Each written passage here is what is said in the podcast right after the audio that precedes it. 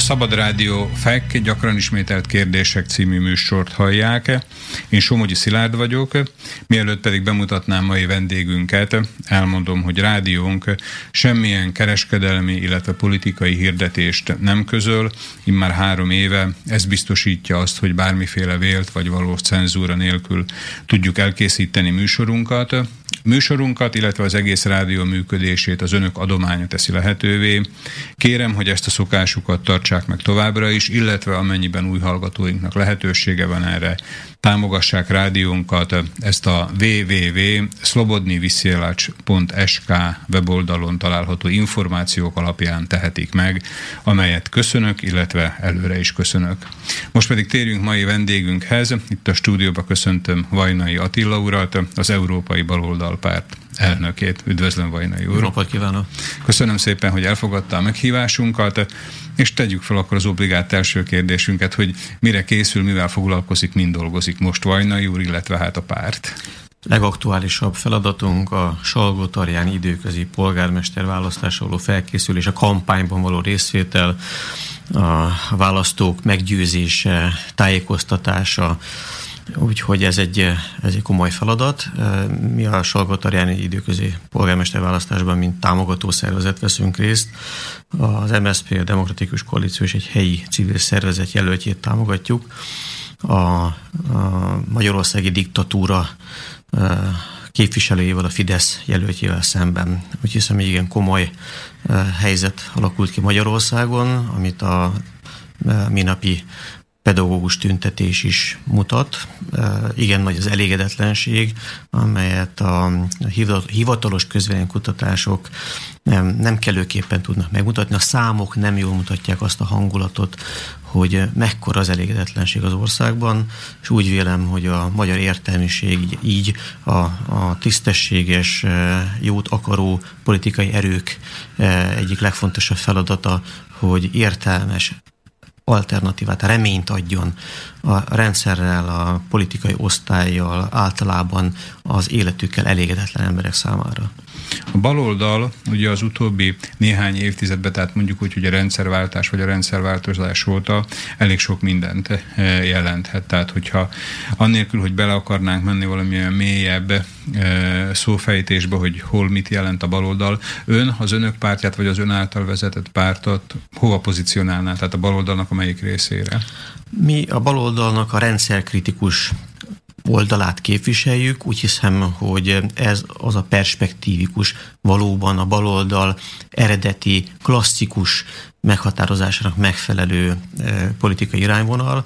E, mi úgy látjuk, hogy nem pusztán egyes politikusok, egyes pártok lecserélésével e, kell és lehet változtatni az életünkön. Rendszer szintű problémák vannak, messze nem csak Magyarországon. Azok a, a válságjelenségek, amelyeket mi Magyarországon és nyilván Szlovákiában is nagyon sokan tapasztalnak, azok jelen vannak egész Európában, sőt az Egyesült Államokban. Sokan láthatják, olvashatják azt, hogy milyen tüntetések, sztrájkok szerveződnek Európa szerte, és messze nem a menekült válsággal kapcsolatos ügyekről van szó, hanem a nyugdíjkérdésről, a bérek, a munkahelyek hiányának problémájáról, egyáltalán a, az egészségügyi rendszer, a közszolgáltatásoknak általában a működéséről, e, és azt látjuk, hogy az Egyesült Államokban is felemelte fejét, erősödik, nagyon is erősödik a baloldal, a szocialista baloldal, és ezt azért merem mondani, mert Bernie Sanders ugye most zajló elnökválasztási, előválasztási kampányban a demokraták egyik nagyon erős, sőt, az egy talán a legerősebb jelöltje, hivatalosan is vállalta, hogy ő szocialista, és ezt nem most találta ki hozzáteszem, tehát ő ezt évtizedek óta következetesen képviseli, és az a fajta támogatás, az a, az a népszerűség növekedés, ami megjelent Bernie Sanders mellett mögött, ez azt mutatja, hogy az amerikai társadalom is igen komoly problémákkal küzd. Például az egészségügyi biztosítás kérdésével az, hogy milliók, tízmilliók esnek ki, nem is kerülnek be a rendszerbe, és hogyha valaki megbetegszik, elveszíti a munkáját, vagy kettő együtt jön, akkor az katasztrófa, hogy sok esetben az ember, az adott az egyén halálához is vezethet, mert nem tudja kifizetni azt az egészségügyi ellátást, ami, ami, ami megmenthetni az életét. Talán a hallgatóink előtt sem kell, hogy ezt titokba tartsuk. Vajnai Attila nevével én, tehát akkor, amikor ezt a beszélgetést szerveztük, én úgy, úgy jutottam el Vajnai Attilához, hogy műsorunk első vendége, Moldova György ejtette nagyon pozitív szavakat az ön személyéről, tehát egész pontosan önt úgy, úgy jellemezte, mint a, a kevés igazak, a kevés igaz ember egyike, tehát rendkívül pozitív, pozitív módon emelte önt ki. Semmi esetesre szeretném azt, hogy összemossam esetleg a Moldova György által képviselt, ő nyíltan ugye kommunistának vallja magát mind a, mind a mai napig, hogy lehet-e, tehát inkább csak ebből szeretném eredeztetni azt a kérdésemet, hogy lehet-e ezekkel a fogalmakkal még ma a 21. században meghatározni valamilyen politikai irányultságot? Tehát ugye például, ahogy a baloldalt is próbáltuk meghatározni az előbb, Vajnai úr említette, hogy a szocialista irányultságát eh, az egyik Egyesült Államok beli eh, elnökjelöltnek, illetve most, ahogy én említettem, Moldova Györgyöt, aki pedig a kommunista eh, fogalmat tartja mind a mai napig köztudatba egyik utolsó, utolsó mohikánként talán, hogy ezek a szavak most a 21. század elején ugyanazt jelenthetik még, mint amit talán a hallgatóinknak többsége a 70-es, 80-as évek eh, folyamán megismerte. Tehát a tartalmilag ezek, ezek ugyanott vannak még? Eh, én úgy gondolom, hogy ma azért jelent többet és pozitívabbat a kommunista, mint ember, vagy a kommunista ideológia, vagy a kommunista mozgalom részeseként működő politikus, vagy, vagy, vagy közösségek, mint mondjuk 30 évvel ezelőtt, mert azok a társadalmi változások, amelyek bekövetkeztek Kelet-Európában egy, egy épülőben lévő szocialista, nem kommunista, szocialista társadalom kísérletének bukása után sokan hitték azt, gondolták, persze segítettek nekik ezt hinni, hogy nincs más megoldás a történelemben, csak és kizárólag a piaci, a magántulajdonra alapuló úgynevezett kapitalista társadalom, és ezt így vagy úgy kisebb, nagyobb módosításokkal, de hát ezt kell, ezt kell tovább vinni. És azok a, a válságok, az a mély világválság, amely jelenleg is tart, és tulajdonképpen most már a háború szélére sodolt az egész világot, megmutatta azt, hogy, hogy illúzió volt azt gondolni, hogy ha Kelet-Európában lecserélik a, a szocialista törekvést, a szocialista irányultságú társadalmi modellt, akkor majd ettől demokratikusabb viszonyok alakulnak ki, és ettől jobban fognak élni az emberek. Én rendkívül büszke vagyok arra, hogy Moldova György ilyen pozitívan nyilatkozott rólam. Nem akarom tőle elvitatni azt a mondást, hogy ő az utolsó kommunista az országban, de ahányszor közös fórumunk van, azért felszoktam hívni a figyelmet rá, hogy az a közösség, amelynek a pártközösség és mozgalom is, amelyek részben vezetője vagyok, szintén kommunistának és a, jó, a, a szó jó értelmében kommunistának tartja magát. Én, ha elméleti alapon veszem, én azt mondanám, hogy marxista alapokon működő, modern e, európai pártként e, működünk. A, a kommunista kifejezés, ez, hogyha valaki átélte azokat a, azokat a tá- közösségi élményeket, amelyeket adott, pozitívan adott a szocialista, és a szocializmust építő társadalom, ez a legjobb kifejezés.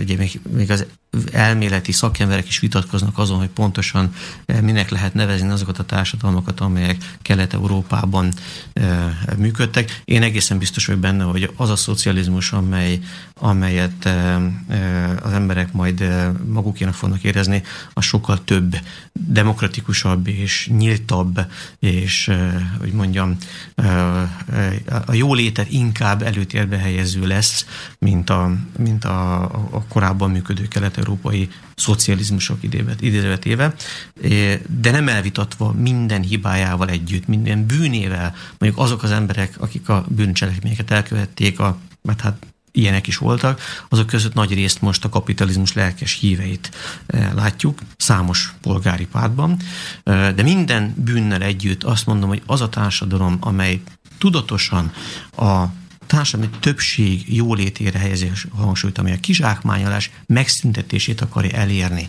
amely valóban egy fejlődő társadalom, tehát a, a, a rendi, a, a különféle vallási e, e, szokásoktól terhelt, a, a, a, a szabadságot korlátozó és, és ugye abszolút a kizsákmányolásnak teret adó társadalommal szemben mi egy, egy több szabadságot és nagyobb jólétet kínáló társadalom hívei vagyunk. Be kell látni, hogy az, ami 1990-ig kiépült, ez nem tudott, messze nem tudott minden igénynek eleget tenni, de még mindig sokkal jobb a szociális teljesítménye azoknak a társadalmaknak, amelyek ma kiépültek, mert már eltelt több mint 25 év, még kiépültek a rendszerváltás óta. És az egyik példát megint Magyarországról hozom, a múlt hét szombati tüntetésen egy szülő eh, felolvasott egy beszédet. A múlt hét szombati tüntetés, Ez a pedagógus, amikor, amikor a pedagógus tüntet, tüntetésen, igen. és egy nagyon konkrét párhuzamot hozott,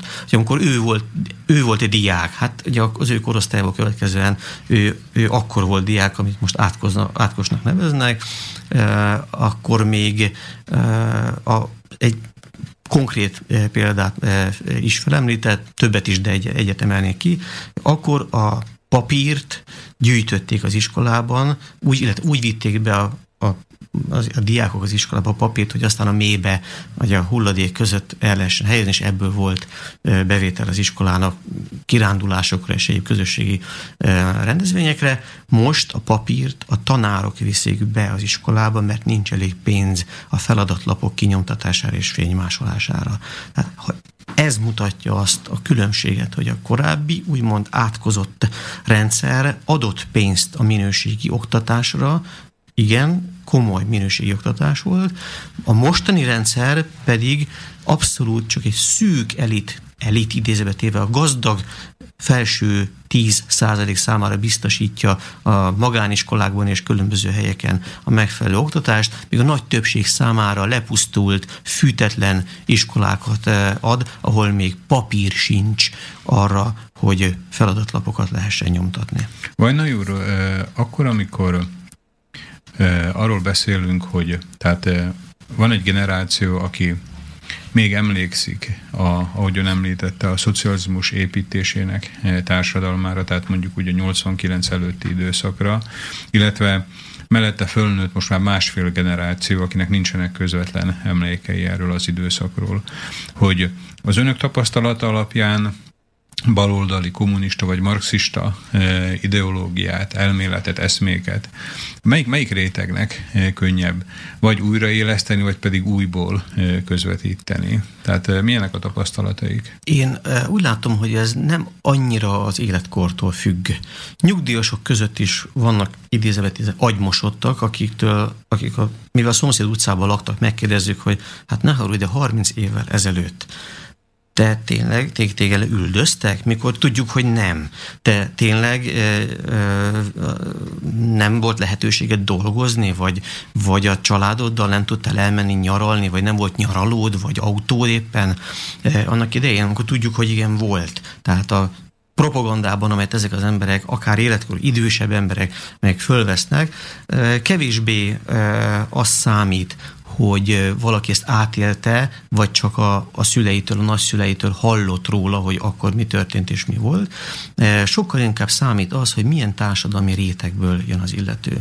Tehát akinek a jelenlegi rendszer, hát mondjuk azt, hogy nem ártott, ez körülbelül a felső 10 százalék, az örömmel hiszi el, magával elhiteti, hogy bizony akkor nagyon kemény diktatúra volt, és nagyon nagy volt a, a, az elnyomás és a szegénység. Szóval csupa, csupa negatív dolgokra emlékszik, míg azok az emberek, akik, akik ha csak kisgyerekként is, vagy, vagy a, a szüleik révén e, tudják meg, hogy, hogy a szüleik mit, mihez jutottak hozzá annak idején. De a mai világban azt látják, hogy most kevesebb a lehetőségük, mint annak idején a szülei, szüleinek volt. Nem tudnak olyan tudáshoz jutni, nem tudnak olyan diplomát szerezni, amivel e, e, akár Nyugat-Európában, de, de megfelelő, jól fizetett álláshoz juthatnak, azok már sokkal inkább nyitottabbak arra, hogy megtudják, hogy, hogy, hogy pontosan hogy is volt az. Mert az, ami most van, azzal elégedetlenek. Tehát az elégedetlen társadalmi rétegekből jövő nyugdíjasok,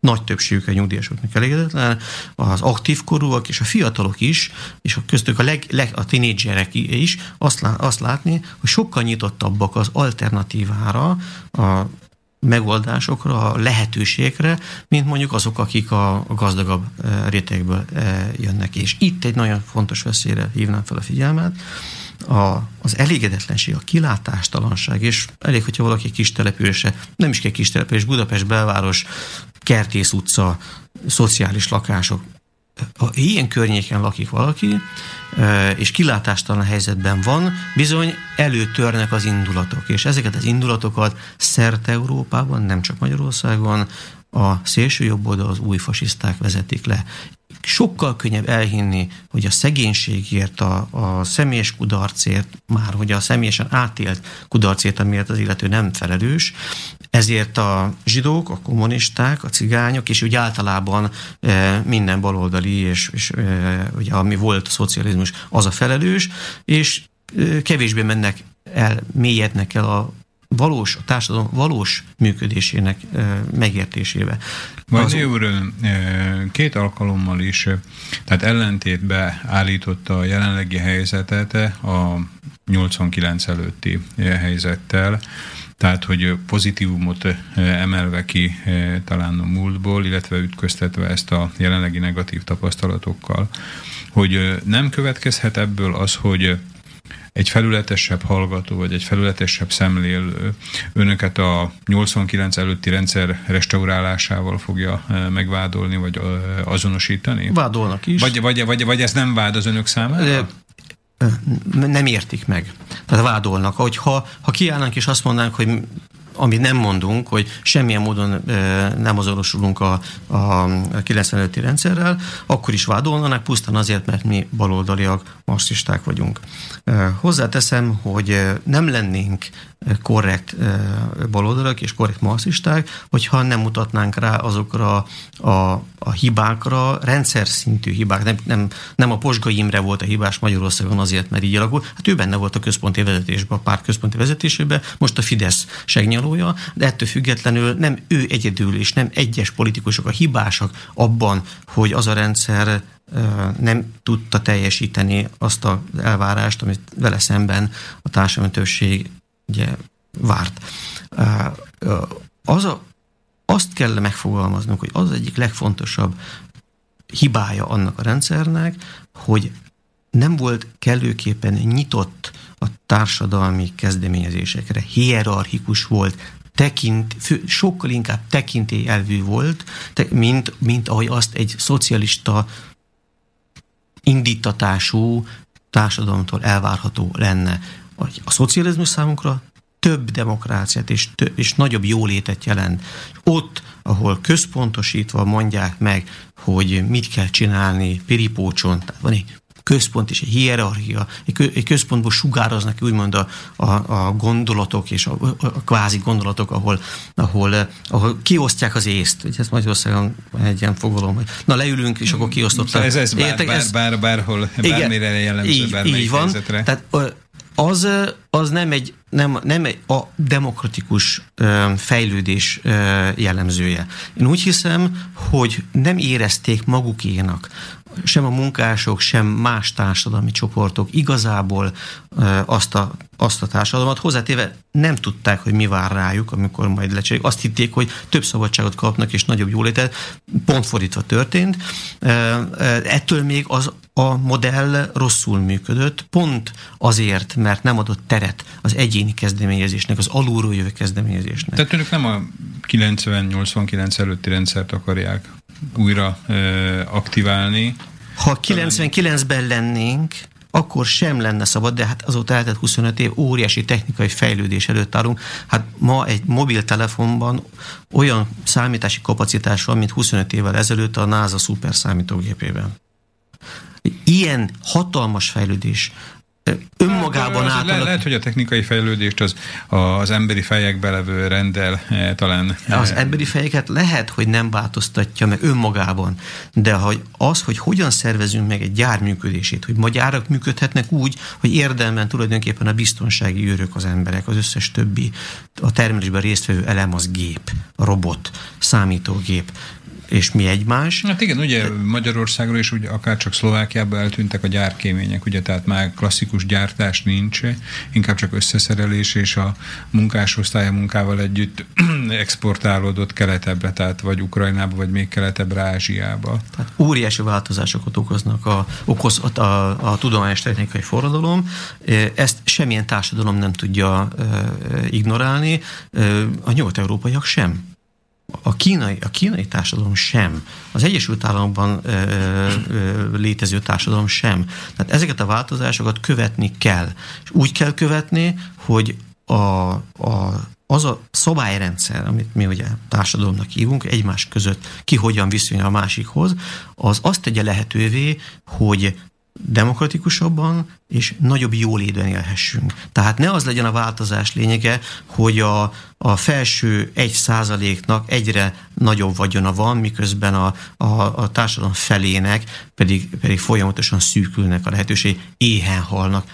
Foly, minden, minden percben hal, ez, hal meg a világon egy, egy, egy ez, csak a, ez csak talán az, hogy ne értsen félre Vajnai úr szavait, tehát, hogyha azt említettük, hogy, hogy önök inkább a marxizmus platformján állnak, ami, ami talán inkább a, nem, nem akarom azt mondani, hogy az osztály nélküli társadalmat, de inkább a magántulajdon nélküli társadalmat is, is jelentheti.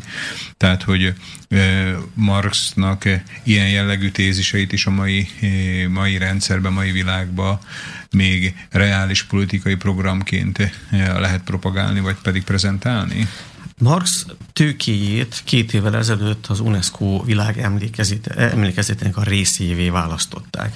Az, ami 2008 óta zajlik a világgazdaságban, az a, az a példátlan mértékű gazdasági válság és abból következő szociális válság mind azt mutatja, hogy az az elemzés, amit Marx adott a kapitalizmusról, a ciklikus válságok és egyre pusztító válságoknak a, a láncolata, amely végül oda fog vezetni, hogy a, magát azt a társadalmat, amely, amely a magántulajdon alapszik, önmaga saját maga lerombolja, reméljük, hogy nem háború révén, pedig sajnos ennek a lehetőség is előttünk van. Lehetőségek veszélye természetesen. Tehát úgy hiszem, hogy Marx még sokkal aktuálisabb annál, mint amilyen 1989-ben volt, hiszen az a kapitalista társadalom, amely látszólag győzelmet aratott látszólag a szocializmus felett, az csupán a szocializmus építésének egy kezdeti szakaszában lévő társadalmi formáció felett arathatott győzelmet átmenetileg úgy, hogy közben egy olyan mély válságot generált ugye saját magán belül, ami most már az egész világon az egyik legsúlyosabb következményekhez vezethet. Ha egy kézzelfogható példán próbáljuk ezt magyarázni, tehát akár magyarországi történelmet, tehát a 20. századi magyarországi történelmet, akár a Csehszlovákia, illetve Szlovákia történelmét nézzük, a szocializmus építésére szánt idő az plusz-minusz 40 évet tett ki, tehát akár Magyarországon, akár nálunk Csehszlovákiában. A rendszerváltás óta eltelt 25-26 év, már több mint a fele annak az időszaknak, ami a szocialistáknak vagy a kommunistáknak, most mindegy, hogy hogy nevezzük, a rendelkezésére állt. Tehát, hogyha ebből a szempontból vizsgálom, hogy ennek az új kapitalista alapokon álló rendszernek. Már a több mint a fele ideje leketyegett abból, mint ami a szocialistáknak vagy kommunistáknak a, az ide, tehát ami rendelkezésére állt, és talán hardvérileg nem tudunk fölmutatni akkora fejlődést, mint a 48-49-től 89-ig terjedő időszakba, akkor talán, talán realitása van azoknak a szavaknak, amit Vajna úr is mond, hogy, tehát, hogy ez a rendszer inkább csak a saját magának a, a problémáival van elfoglalva, semmint nem valamiféle építéssel. Legalábbis a csehszlovákiai történések azt mutatják, hogy a 89 mm, előtti rendszerben fölépített vagyonnak a privatizálásából finanszírozza magát ez az új, új társadalom. Tehát, hogy Magyarországon mennyire, mennyire helyén való esetleg ez a, ez a párhuzam? Helyén való, de rögtön hozzá kell tenni. A, azoknak a, a, a mostani tőkéseknek és tőkis nagyuraknak a, a a bukás. Ez egy bukás, ez egy szociális, gazdasági bukás, amit Kelet-Európában látunk. Ez nem jelenti azt, hogy ugyanezek az emberek, mert hogy korábban részesei voltak a, annak a rendszernek, hogy, az, hogy ez az ő sikerük lenne. Mint mondtam, sajnos az egy olyan rendszer volt, amely posgai imréket engedett a, a legfelső vezetésbe olyan típus embereket, akik számára soha, mint kiderült, soha nem az volt a lényeg, hogy eh, valóban a társadalomnak akarnak, akarjanak jót, hanem kizárólag a saját egyéni hatalmi ambíciójukat nézték. Pont ez mutat rá annak a modellnek a hiányosságára, amely úgynevezett képviseleti demokráciában rejlik, hogy addig, amíg meg nem választanak valakit, ki nem neveznek valamilyen pozícióra, rendkívül szépeket tud mondani, hazudni elsősorban. Ha abban a pillanatban, hogy hatalomra jutott, már rögtön elfelejtett, hogy honnan jön, azt nézi, hogy honnan jön a pénz, amely révén hatal- hatalmát meg tudja tartani. És ez, ez a modell, ez sem szocialista, alapokon, sem kapitalista alapokon nem működik.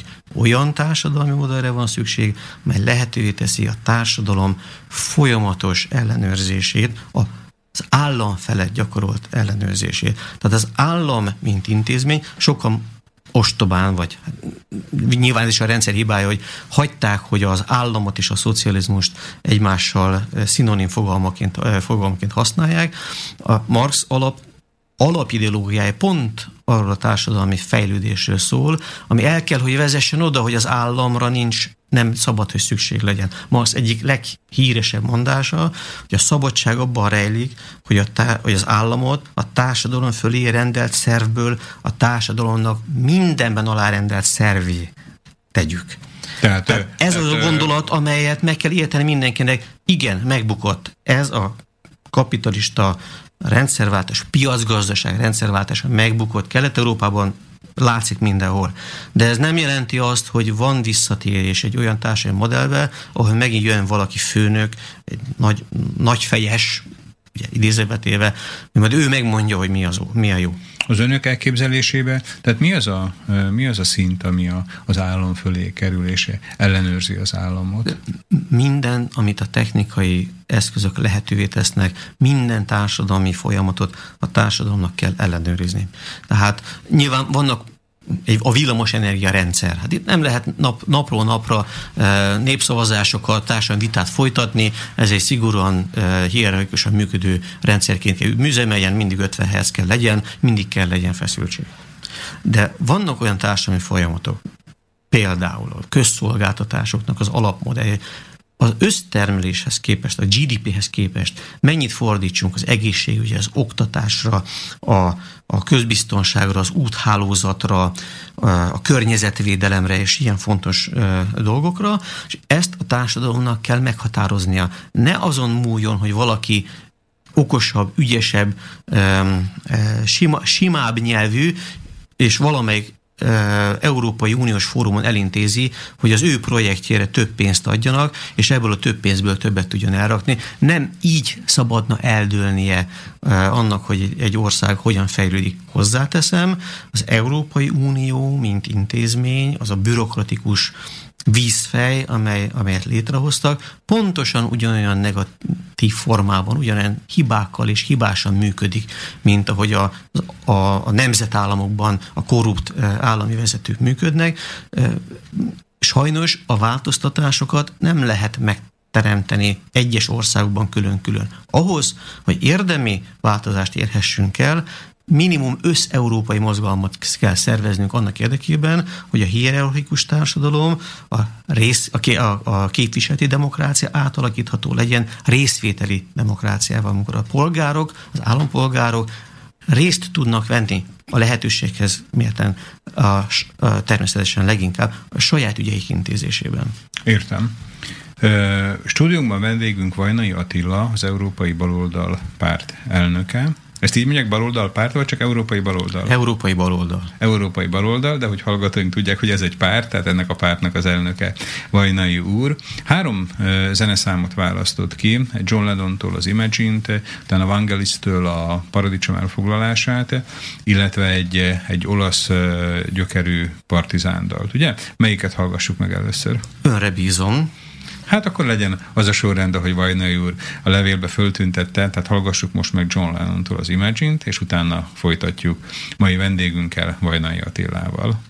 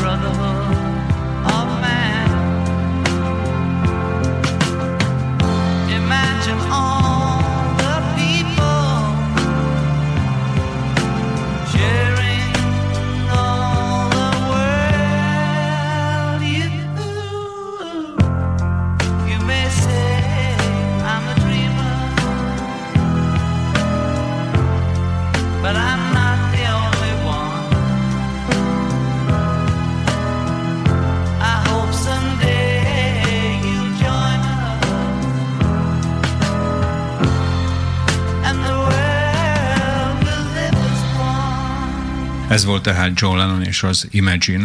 Mai vendégünk Vajnai Attila, az Európai Baloldal pártelnöke, akiről az első felében a műsorunknak, tehát az első negyedébe arról beszéltük, hogy próbáltuk meghatározni a pártot a politikai palettán, illetve inkább elméleti alapon azt, hogy mibe is különbözik az önök világlátása, jelenlegi világlátása, illetve a jövőbe, illetve a múltba ha tekintünk, akkor hogy ítélnek meg egyes társadalmi folyamatokat. nagyon sokszor ugye bízom benne talán, hogy Vajnai úr nem ezért választotta ezt az Imagine képzeld el című számot, hogy az önök, önök társadalmi céljai csak képzeletbe léteznek. Nyilván, nyilván ezt, ezt, ha így gondolnák, akkor ugye nem alapítottak volna pártot a céljaik megvalósítására. Mióta létezik a párt? Mennyi, mennyi ideje? A pártunk teljes neve Európai Baloldal, Magyarországi Munkáspárt 2006. Magyarországi Munkáspárt 2006. 6, igen. Azért 2006, mert 2006-ban kénytelenek voltunk megújítani a pártunkat, mi korábban a mostani tagok közül nagyon sokan az akkor egységes munkáspárt tagjai voltunk, és 2004 környéken az Európa Parlamenti választások után azt láttuk, hogy az akkori pártvezetés, a mostani munkáspárt vezetésével ugyanazon azonos gyakorlatilag személyek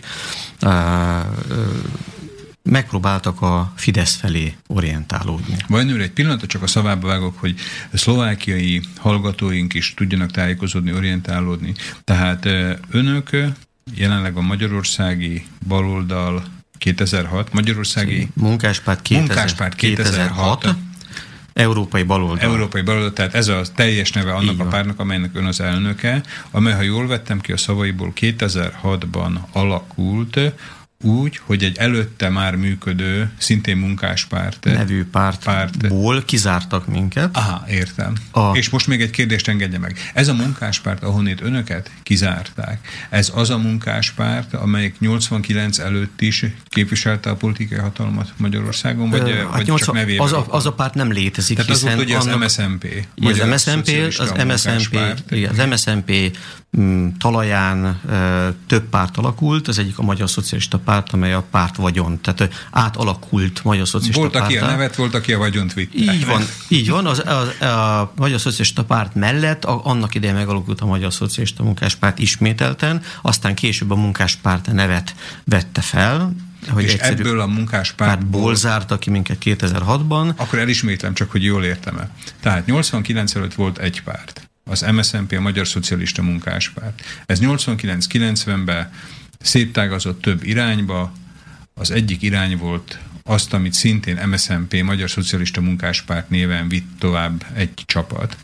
Ebből átnevezte magát munkáspártá, amelyből önöket 2004-ben kizárták. 2005. 2005-ben kizárták, és 2006-ban pedig megalapították az Európai Baloldal Magyarországi Munkáspárt 2006 című pártot majdnem tökéletes, csak 2006-ban még csak a Magyarországi Munkáspárt 2006 nevet vettük fel, ah. reménykedve abban, hogy, hogy egy némi viharos időszak után a két párt tagsága mm, dűlőre jut, és belátják azt a hibát, hogy a, egy magát kommunistának vagy szocialistának nevező vagy gondoló párt nem keresheti a politikai kenyerét a, a jobboldal farvizén, tehát a Fidesz felé való orientálódás az nem megoldás.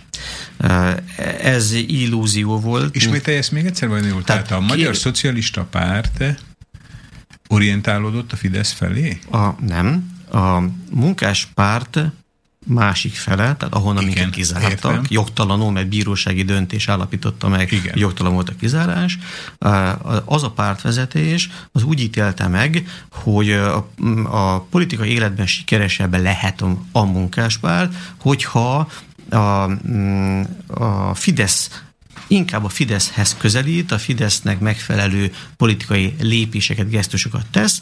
Ezt több esetben a párt vezetője egyébként ki is fejtett, az annak a pártnak a vezetője, hogy számukra a Fidesz kormány az egy jobb kormány lehet, mint a, mint a szocialista kormány. Ezt egy alapvető hibának tartottuk azóta, akkor is, és most is, és ezt mindig, mindig hibásnak tartjuk. És hát sajnos az akkor megfogalmazott kritikánk, amikor amikor tagadták, hogy bármiféle ilyen lépés lenne a, a Fidesz felé, ez beigazolódott, hiszen azóta, hogy szétvált a két párt, azóta a másik párt, a csak most munkáspártnak nevezett párt, vagy magyar munkáspárt sajnos több jelét adta az jobb oldalával együttműködésnek, tragikus kimondanom, de a szélső jobb oldallal is együttműködést folytat. Például a Magyar Nemzeti Arcvonal, ez egy neonáci társaság, annak a vezetőjével tartott közös sajtótájékoztatót a, a, az a pártvezetés, vagy a Honfoglalás 2000 nevű egyesülettel közös rendezvényeket, demonstrációkat és nyilatkozatokat adtak ki. És hát ami különösen fájdalmas, hogy a Magyar Munkáspárt elnöke nemrég udvariassági látogatást tett Ózdon, ahol most már köztudomású jobbikos polgármester van. Tehát a jobbikot egész Európában egy neonáci pártnak tartják, és egy magát kommunistának nevező pártnak semmilyen köze nem lehet az ilyen típusú szerveződéshez. Nem, hogy udvariassági látogatást nem lehet tenni. Tehát magyarán beigazolódtak azok a félelmeink, amelyeket 2005-ben mi megfogalmaztunk, amiatt minket kizártak a pártból, mert mondjuk, hogy ez így nem jó, tehát az az irány, amiben elindult az a pártvezetés, az nem vezethet semmire. Alaptalan kizártak minket jogtalanul, de hát olyan súlyos lett a konfliktus, hogy két pártot, tehát egy új pártot kellett szerveznünk, gyakorlatilag újjá kellett szerveznünk a, a munkáspártot, mivel két azonos nevű párt nem működhet, ezért mi Magyarországi Munkáspárt 2006 nevet vettük fel, és azóta szerveződünk, és próbáljuk a, a, a szerintem modern európai eh, politikai eh, hagyományoknak munkás mozgalmi hagyományoknak megfelelő pártot és mozgalmat épít, mert egy párt természetesen önmagában nem ér semmit. Sokkal többet számít az, hogy milyen társadalmi háttere van, milyen mozgalmakkal tart kapcsolatot, a szakszervezetekkel milyen kapcsolatai vannak, és hát egyáltalán hogyan tud a társadalom megjelenni. Vajnai úr, hogyha egy egy átlag polgár Közép-Európában meghallja azt a kifejezést, hogy munkáspárt, akkor én úgy gondolom, nem vagyok egy eh, közvéleménykutató intézet, de úgy gondolom, hogy automatikusan szinonimája lesz a kommunista, marxista gondolatoknak a munkáspárt. Mert hisz emlékszünk, amit tanultunk az iskolába, és igaz valószínűleg az én generációm, én 46 éves vagyok, tehát én már nem emlékszem arra, vagy igen, nem emlékszem arra, amikor az első generációs kommunisták nálunk Dél-Szlovákiába járták biciklivel a falvakat, agitáltak, és, és hittek a, az eszmébe, de amiket mi történelem órán, meg honismeret, meg polgári nevelés órán tanultunk, azok mind a munkás mozgalommal, munkás párt szóval kifejezhetőek. Azzal, hogy önök, mint hogyha a hátuk mögé dobták volna ezt a, ezt a kifejezést, hogy visszük magunkkal, de mégis az európai baloldal az, amit fölírtunk a, a transzparensünkre, nem jelentheti azt a, a független szemlélőbe, hogy önök is egy kicsit egy ilyen udvariasabb távolságtartást akarnak mutatni kifelé a, az igazi balos kommunista eszmékkel? Hát ellenkezeg azzal vádolnak minket, hogy meg, mivel megtartjuk ezt a elnevezést, hogy túlságosan ragaszkodunk, tehát azt mutatjuk, mintha nem, nem akarnánk haladni a korral. Pedig hát Európában működik munkáspárt, mondjuk Angliában, Nagy-Britanniában, amelynek korábban volt marxista platformja, aztán lehet, hogy most is lesz. Jeremy Corbyn megjelent, a, nem hiszem megjelent, győzött a, a, a saját pártjának belső választásán, és egy olyan baloldali, radikális baloldali fordulat következett be az angol munkáspártban, amelynek egész, az egész világon híre van, és, és nagyon komolyan odafigyelnek arra, hogy ott mi történik. Pusztán úgy hiszem, hogy ez a, a történelmi hagyományok iránti tisztelet, amely, amely arról szól, hogy, hogy mi nyilván nem dobhatjuk el azokat az eszméket, azokat a pozitív gondolatokat, azokat a, azt az alap ideológiát, amely összeköti egész világ munkásmozgalmát. Más-más országban másképp nevezték magukat ezek a pártok, és hogy egy újdonságot mondjak, az Európai Baloldali Párt az egy Európai Pártszövetség, amelynek mi teljes jogú tagjai vagyunk Magyarországról, többek között olyan pártokat tömörít. Félre ne értsen a hasonlatért. Tehát ez egy ilyen franchise, ilyen politikai franchise, hogy van az európai baloldal, mint egy nagy európai párt, és annak önök a magyarországi képviselője? Nem, nem franchise, egy, egy ért, ez egy valódi ez, értékközösség. Ez, ez nagyon triviális és pejoratív eh, hasonlatot, elnézést. De értettem a, értettem a felvetést. Ez egy értékközösség, ez Tehát, egy hogy az, aki európai baloldalnak hívja magát Angliába, Görögországban vagy Magyarországban, az nagy valószínűséggel ugyanazokat az elveket vallja? Ö, hát ha valaki ennyire kihangsúlyoz, igen, bár hozzáteszem, hogy az európai pártok közül talán mi vagyunk az egyetlenek, akik a nevükbe is felvették, hogy uh-huh. európai baloldal, ami többek, ez a magyar viszonyoknak Értem. szól elsősorban. Tehát akkor, hogyha elmennénk több európai országban, nem találnánk újabb és újabb európai baloldal nevű pártokat? A, ami... í, nevű pártot nem, de olyat, amelynek a logója megjelenik, az európai baloldali párt a logója megjelenik a helyben, olyat már igen. Például a francia kommunista párt, vagy Görögországban a Syriza, amely most kormánypárt, vagy Portugáliában kormánypártként eh, funkcionál gyakorlatilag a Blokkó, a, baloldali Blokk nevű eh, párt, amely szintén eh, tagpártunk, az Európai Baloldali Párt tagpártja, és hát közismert tagunk a, a Dilinke, Németországban a, a baloldal nevű párt, az olasz kommunista párt, több több ja, olasz kommunista. Di Linke. Értem, di, most hit, hitel, arra gondoltam, milyen Di Linke nevű politikust di, ismerek én Nem, Di, di, Linke, di Linke, ez egy, ez balol, egy balosok, jelen, ugye? Vagy a baloldaliak. Németországban a, most a legerősebb ellenzéki pártról beszélünk. Tehát a, van, nagy, van a nagy koalíció, a CDU, és mellett a szociáldemokraták közösen nagy koalíciót kötöttek, és a parlamentben a következő harmadik legnagyobb frakcióval a, a, a baloldal, a Die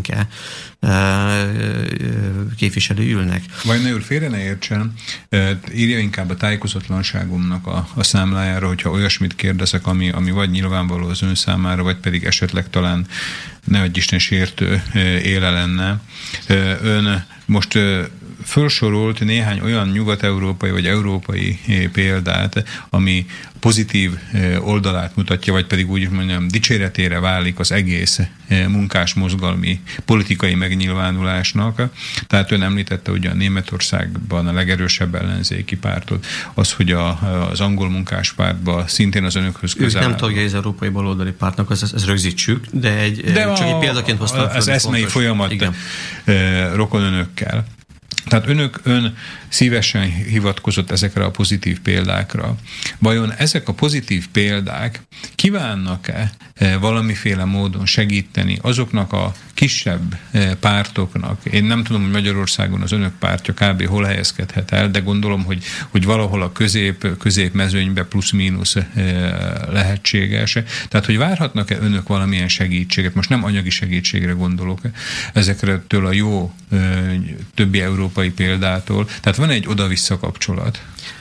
Ezek a nyugat-európai pártok, mert beszélünk nyíltan, ezek a legsikeresebb és legnagyobb pártok, azok Nyugat-Európában működnek. Megértették azt, hogy a, az az ideológia, az a politikai alternatíva, politikai és gazdasági alternatíva, amelyet mi képviselünk, ez csak akkor lehet sikeres, hogyha az egész kontinensen, egész Európában meg tudjuk ismertetni a társadalommal. Kelet-Európában a, a, hogy mondjam, a vadkapitalista körülmények között sokkal kevésbé érvényesülnek a demokratikus alapjogok, mint például a szólásszabadság, mint Nyugat-Európában. Nyugat-Európában is vannak problémák, Spanyolországban például a Facebookon, meg akartak tiltani, Facebookon lehessen politikai rendezvényeket hirdetni. Igen, ez, ez sokan ekkora szemeket mereztettek el, de sajnos ez, ez a törekvés megvan Nyugat-Európában is, de sokkal nehezebben. És el ezt még egyszer? Tehát, Spanyolországban Spanyolország... egy olyan törvénytervezetet nyújtottak be, amely büntetni kívánja a Facebookon való eh, politikai rendezvényhirdetést. Értem. Tehát ez, ez egy nagyon generális, ez most, igen. tehát ez egy, ez egy részletekben menő dolog, de igen nagy felháborodást váltott ki, és tulajdonképpen ellenállást is. Úgy gondolom, ez része, részese, tehát közrejátszott ez a törekvés a, abban, hogy a spanyol néppárt elvesztette az abszolút többségét a választásokon. Értem. Csak ezt azért mondom, hogy... Magyarországon például van ilyen jelenség? Ma, tehát, amit, a, a, amit... a szólásszabadság korlátozásának rendkívül sok jelens, megjelenési formája van. Hát ez egyik példa az, az, hogy a mi pártemblémánkat, a vörös csillagot azt büntető törvénykönyvbe foglaltan bünte, annak a használatát Látja, büntetni hogyha már előbb a logót említette Vajnai úr, és én hülye fejemmel ez nem jutott az eszembe, tehát hogy a, hogy a legalapvetőbb, most már mondjuk akkor kommunista jelkép, ugye a vörös csillag vajon megjelenik-e az önök kommunikációjába, és hát ön, ön említi most azt, hogy ugye, hogy a, a logójukban van. Tehát az önök logójában benne van a vörös csillag, ez benne van? Vagy, be, vagy, vagy... Benne van, ráadásul ez az Európai Baloldali Pártnak az emblémája is. Tehát az, ugye az a rókafogta csuka helyzet van, hogy úgy csinálnak, mintha ez egy valami kelet-európai elfajzás lenne. Ennek a mozgalomnak, a munkás mozgalomnak világszerte ez az egyik jelképe. Úgyhogy ha mi ezt használjuk Nyugat-Európában, Franciaországban, akkor miért ne használhatnánk mondjuk Kelet-Európában, mondjuk Ukrajnában vagy Magyarországon? Magyarországon még érvényben van ez a, az van előírás, hogy ami tiltja a ha jól tudom, önkényuralmi jelképeket e, propagáló, vagy pedig megjelenítő ábrázolásoknak a tilalmát? Van egy törvény, amely korábban másképp e, szólt. Ennek a törvénynek a, a, az alkalmazása során engem nyolc alkalommal vagy elvittek az utcára, előállítottak, vagy el is ítéltek bírósági tárgyalásokon.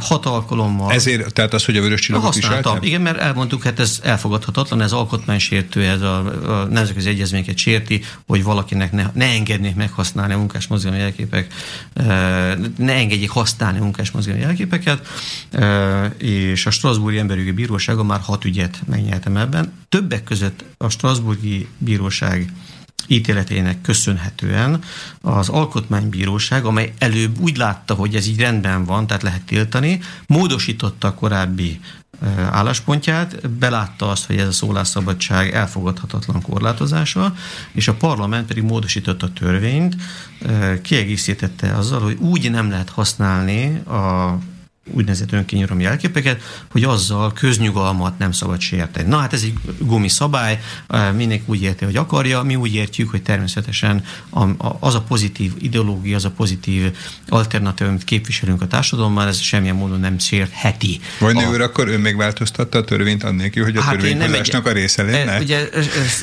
sokkal, sokan szeretik a sikereket saját sikerüknek feltüntetni. Az én egyik alapmondásom, ezt a párban az elvtársaim nagyon jól tudják, hogy hogy a sikerek azok mindig közösek. A kudarc az az egyéni. Yeah, Tehát, ez hogyha valaki kudarcot val, az ő egyedül a felelős, és ez egyébként vicces ugyan, de ez így is van, tehát az a siker, hogy elérjünk egy siker, soha nem egy személy. Tehát én, én voltam az alanya annak a az atrocitásnak, amit velem szemben a, ugye a magyar állam alkalmazott, de az, hogy, hogy kiharcoltuk, hogy Magyarországon szabadon lehet használni munkás mozgalmi jelképeket, ez csak azért lehetséges, mert van egy mozgalom, és messze nem csak Magyarországon van ez a mozgalom, a Strasbourgi Bíróság ítélet is hivatkozik arra, hogy Európa számos országban, minden országában működik olyan párt, szabadon, demokratikusan, minden demokratikus normát betartva, amely ezeket a jelképeket pozitív módon használja. Vajnai úr, egyszerre, tehát egy, egy gondolatban két, két olyan pozitív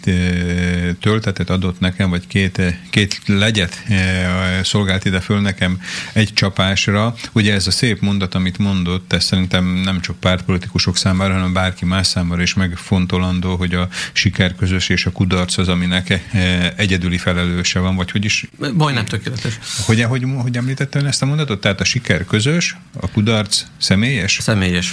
Értem. Így.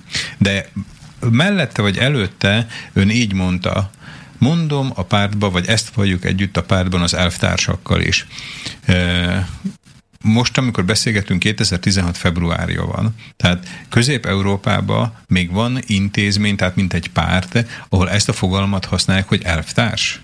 Hát rossz hírem van a jobboldali hívőknek, még a szociáldemokraták is elf, használják az elvtárs kifejezést egymás között, tehát nem csak a marxisták, és úgy gondolom, hogy az maga az elvtárs, ez egy, egy nagyon pozitív fogalom. Tudom, hogy mi minden... Társam az elveimbe, nem? Így van.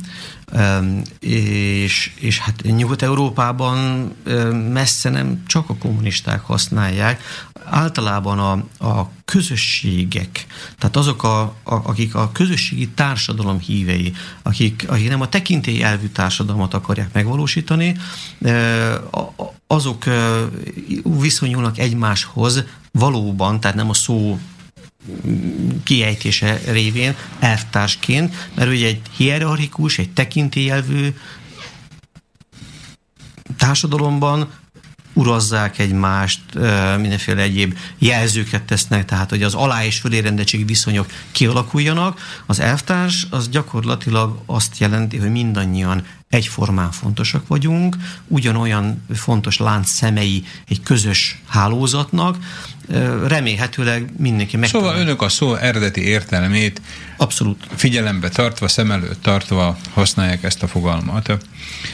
Itt ugye most már végig zongoráztunk három olyan fogalmat, ami lássuk be, vagy legalábbis lássam be az elmúlt évtizedek, vagy hosszú évtizedek során számomra akár új érte, értelmet is nyert ilyen, mint a kommunista, marxista, vörös csillag, az elvtárs a nyelvészet ismer egy olyan jelenséget, ami, ami úgy játszódik le, hogy ugyanolyan hangalakú szavak, más-más értelmet nyernek. Tehát eh, most maradjunk ezeknél az előbbi kifejezéseknél, valószínűleg az 1900-as évek, tehát mondjuk úgy száz évvel ezelőtt az a szó, hogy kommunista, egy pozitív töltető eh, üzenetet hordozott, egy párizsi kávéházba, egy, egy leningrádi eh, füstös összejövetelen, az egyetemeken, tehát megvolt a, megvolt a pozitív kicsengése. És így végigmehetnénk az előbb említett eh, szavakon. Tehát, hogy nem-e vállalnak önök eh, fölösleges terhet azzal, hogy ilyen kifejezéseket, amik időközben áttestek egy jelentéstartalmi változáson. Tehát inkább a társadalmakba, kelet-európai társadalmakba inkább negatív töltettel bírnak a, a túlnyomó többség eh, előtt. Hogy, hogy nem jelent ez az önök számára egy, egy, egy fölösleges terhet? Úgy gondolom, akkor jelenthetne, ha csak ezeket használnánk, és ismerünk szektákat, ez a legjobb szó rá, szektákat, amelyek csak ezeket a kifejezéseket és fogalmakat használják, nem vesznek tudomást a, a világ változásairól, a társadalom fejlődéséről. Ez hogy érti ezt a szektát? Hát szekták. Hát ugye korábban is a munkásmozgalomban számos irányvonal működött, és különböző az igaz, az igaz hívő, csak én vagyok a jó marxista, csak én értem meg ma azt, az összes többi az hülye, már bocsánat, de tehát a, a szekták minden, minden közegben egyformán, kvázi egyformán Vajna működnek. Ne, le, ne legyen már ennyire illúzióromból, ne haragudjon, hogy ezt mondom, de hát akkor, amikor olvassuk a történelemkönyveket, és én már nem akarok mindig ehhez a saját személyes tapasztalataimhoz visszanyúlni, amiket tanul tanultunk. De hát ugye a 50-es, 60-as években ez volt a szitok szó a, a baloldali kommunista mozgalmakon belül, hogy elhajló, szektás, opportunista, és, és akkor most ön szintén ugyanezeket a fogalmakat mondja. Könyörgöm, az, hogy, hogy vallási szekták léteznek, ez egy létező fogalom. Átnevezhetjük, de a, még a pszichológiában is, bocsánat, de hát ezt használják. Ha ön ad nekem egy másik szót erre a jelenségre, esküszöm onnantól kezdve azt fogom használni. Becsület szavamra.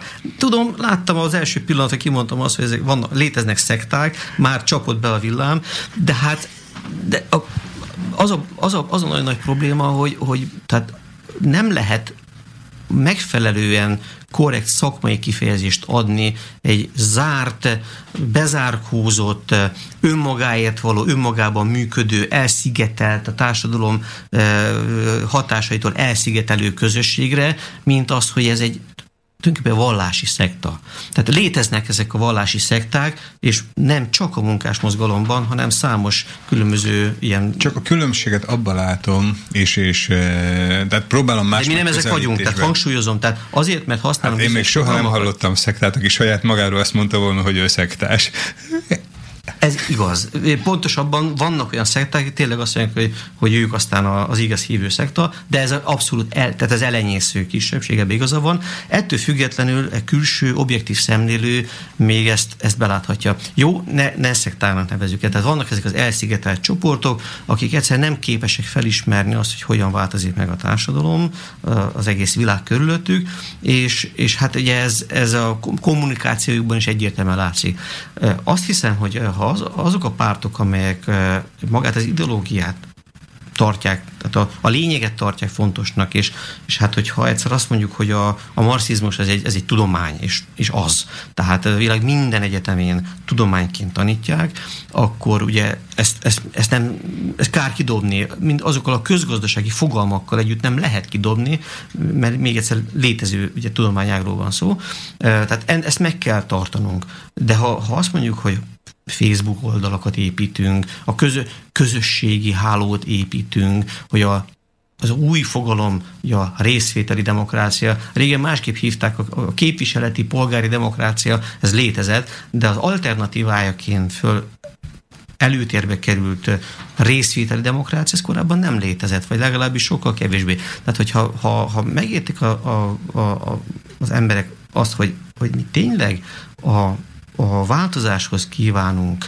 alkalmazkodni, hogy, hogy tényleg meg akarjuk haladni azokat a hibákat, amelyet elődeink elkövettek, míg hogyha a legnagyobb jó indulattal csinálták, hogyha a legtisztességesebben is csinálták, de hibát követtek el, akkor egyet tehetünk, a hiba lényegét föltárjuk, és azt mondjuk, hogy a legnagyobb tiszteletünkkel is évenkénti koszuruzással együtt mást csinálnak, vagy máshogyan csináljuk, hogy azok az, azok az értékek, amelyek, amelyek közösek, összetartanak minket, azok érvényesülhessenek. És soha nem azt kell nézni, hogy a szavakhoz ki hogyan ragaszkodik, hanem az, hogy az eredmény milyen. Tehát nem a, nem a tényeket kell alakítani az ideológiához, hanem az ideológiának kell magyarázatot találnia a tényekre. Igen az ideológiának kell magyarázatot találni a tényekre. Én meg egy picit le, le, le, leragadtam itt ennél a szektánál, e, tehát e, mivel hogy a műsorunk második negyedéből még talán van még hátra két percünk, ne kezdjünk új témát. Egy új, új megközelítésbe próbálnám ezt a problémámat a, a kifejezésekkel helyezni.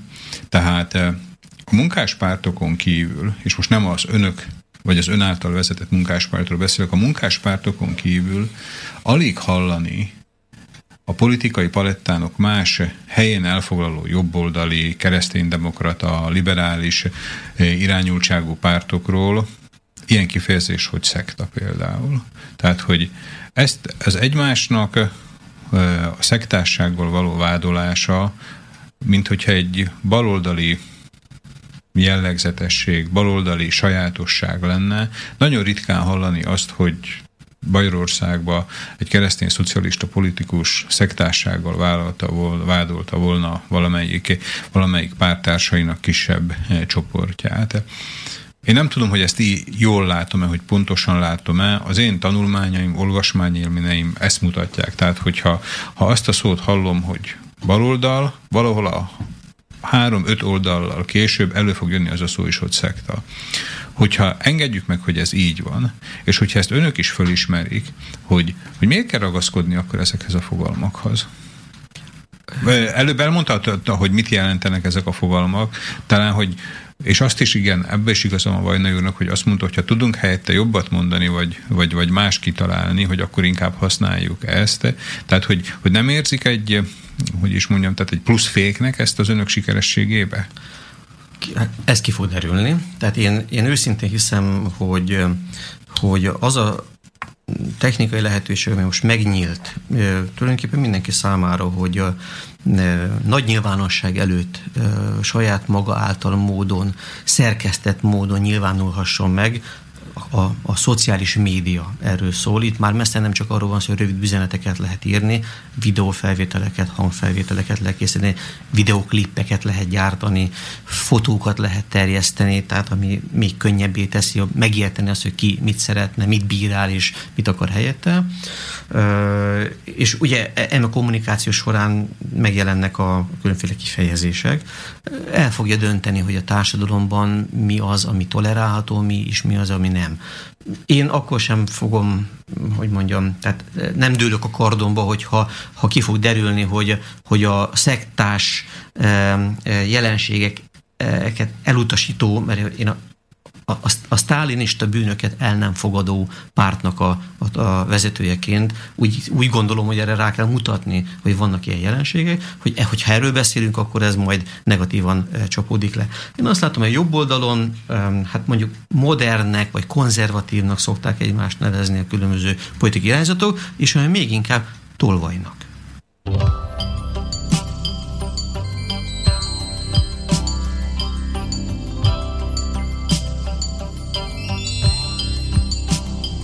Ask me where to begin. Am I so lost in my sin? You ask me where did I fall? I'll say.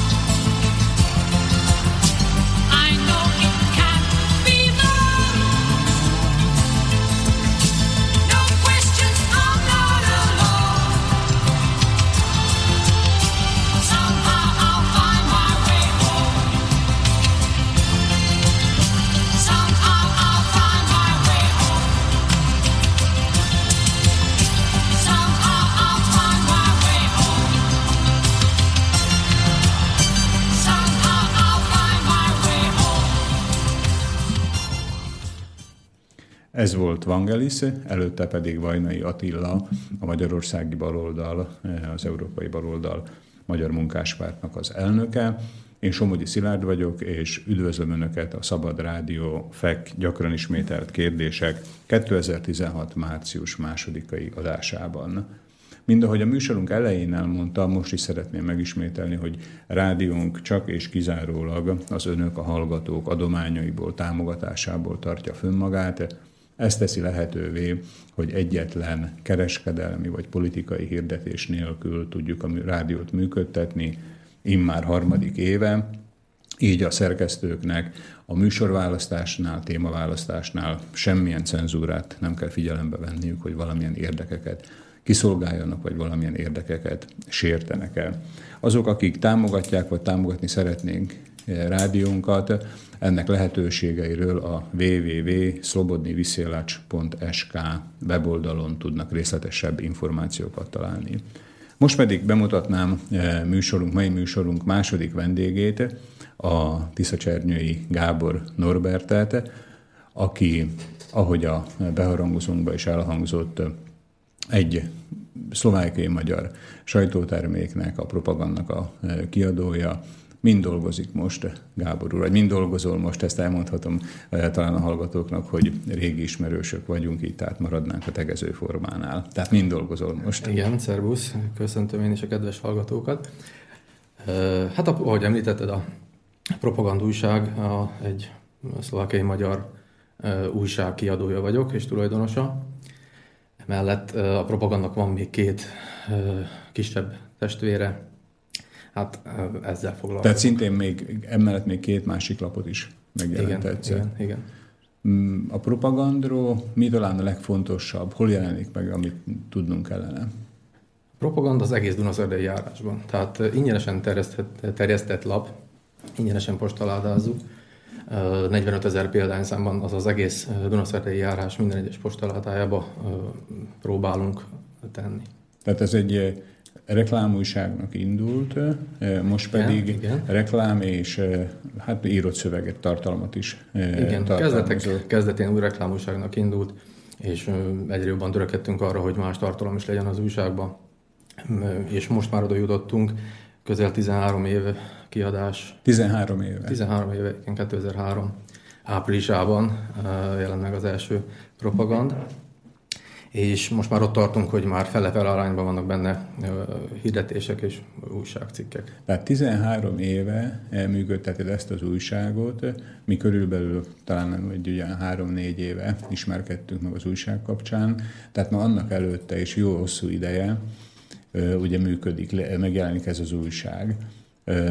Hogyan lehet ezt ilyen hosszú ideig csinálni? Ugye azt én tudom, hogy Szlovákiában magyar sajtót azt a állami támogatás nélkül nem lehet megjelentetni, tehát nem jelennek meg ilyen lapok. Te kapsz ilyen állami támogatást? Semmi, semmi. Tehát azt el kell, hogy mondjam, semmi. Tehát a 13 év alatt egyszer sem kaptunk semmilyen állami támogatást. Tehát 13 éve jelenik meg Szlovákiába egy olyan magyar sajtótermék, ami önmagát eltartja, igen, Annék, igen. Annélkül, hogy, hogy a kulturális minisztérium, vagy a kormány kisebbségi hivatala, vagy különböző más politikai szervezetek valamilyen támogatást, akkor biztos Magyarországról támogatják a lapodat, nem?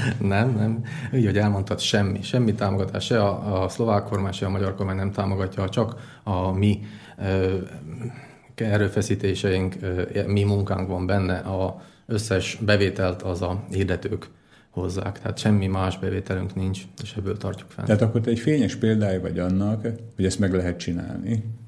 Remélem, hogy igen, és hát kicsit büszke is vagyok rá, igen, mert már, mint mondtam, 13 éve működik, uh, 13 éve támogatás nélkül működik, és és mégis. És mégis működik. Mégis, nagyon jó.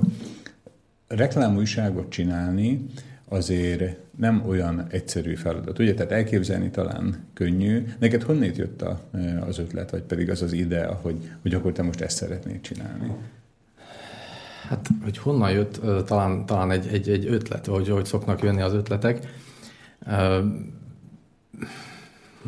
A kezdetek kezdetén, ugye, hogy amikor, amikor azt találgattam, hogy mi legyen a neve az újságnak, vagy akkori párommal, a mostani feleségemmel találgattuk ki, hogy mégis milyen lenne az a megfelelő név, akkor, akkor, akkor hát egy megélhetésnek tekintettük meg egy bizonyos megnyilvánulásnak azzal, hogy, hogy egyre csak reklámokat szerezünk bele, de, de viszont rengeteg kapcsolatot tudunk ápolni, vagy, vagy, vagy létrehozni. Kapcsolatokat, tehát egy ilyen kapcsolati tőkét lehet ebből igen, kialakítani. Igen, igen. És ez még otthon Csernyőn volt? Nem, ez már Dunaszerdahelyen történt. De annyit azért mondjuk el a hallgatóknak, ugye, tehát, hogy, hogy Csernyő és Dunaszerdahelyen azért távolságban elég messzire van. Igen, ugye? igen közel 500 kilométer van. És, és miért Dunaszerdahelyen jelenik meg ez az újság, ha te Csernyői születésű vagy?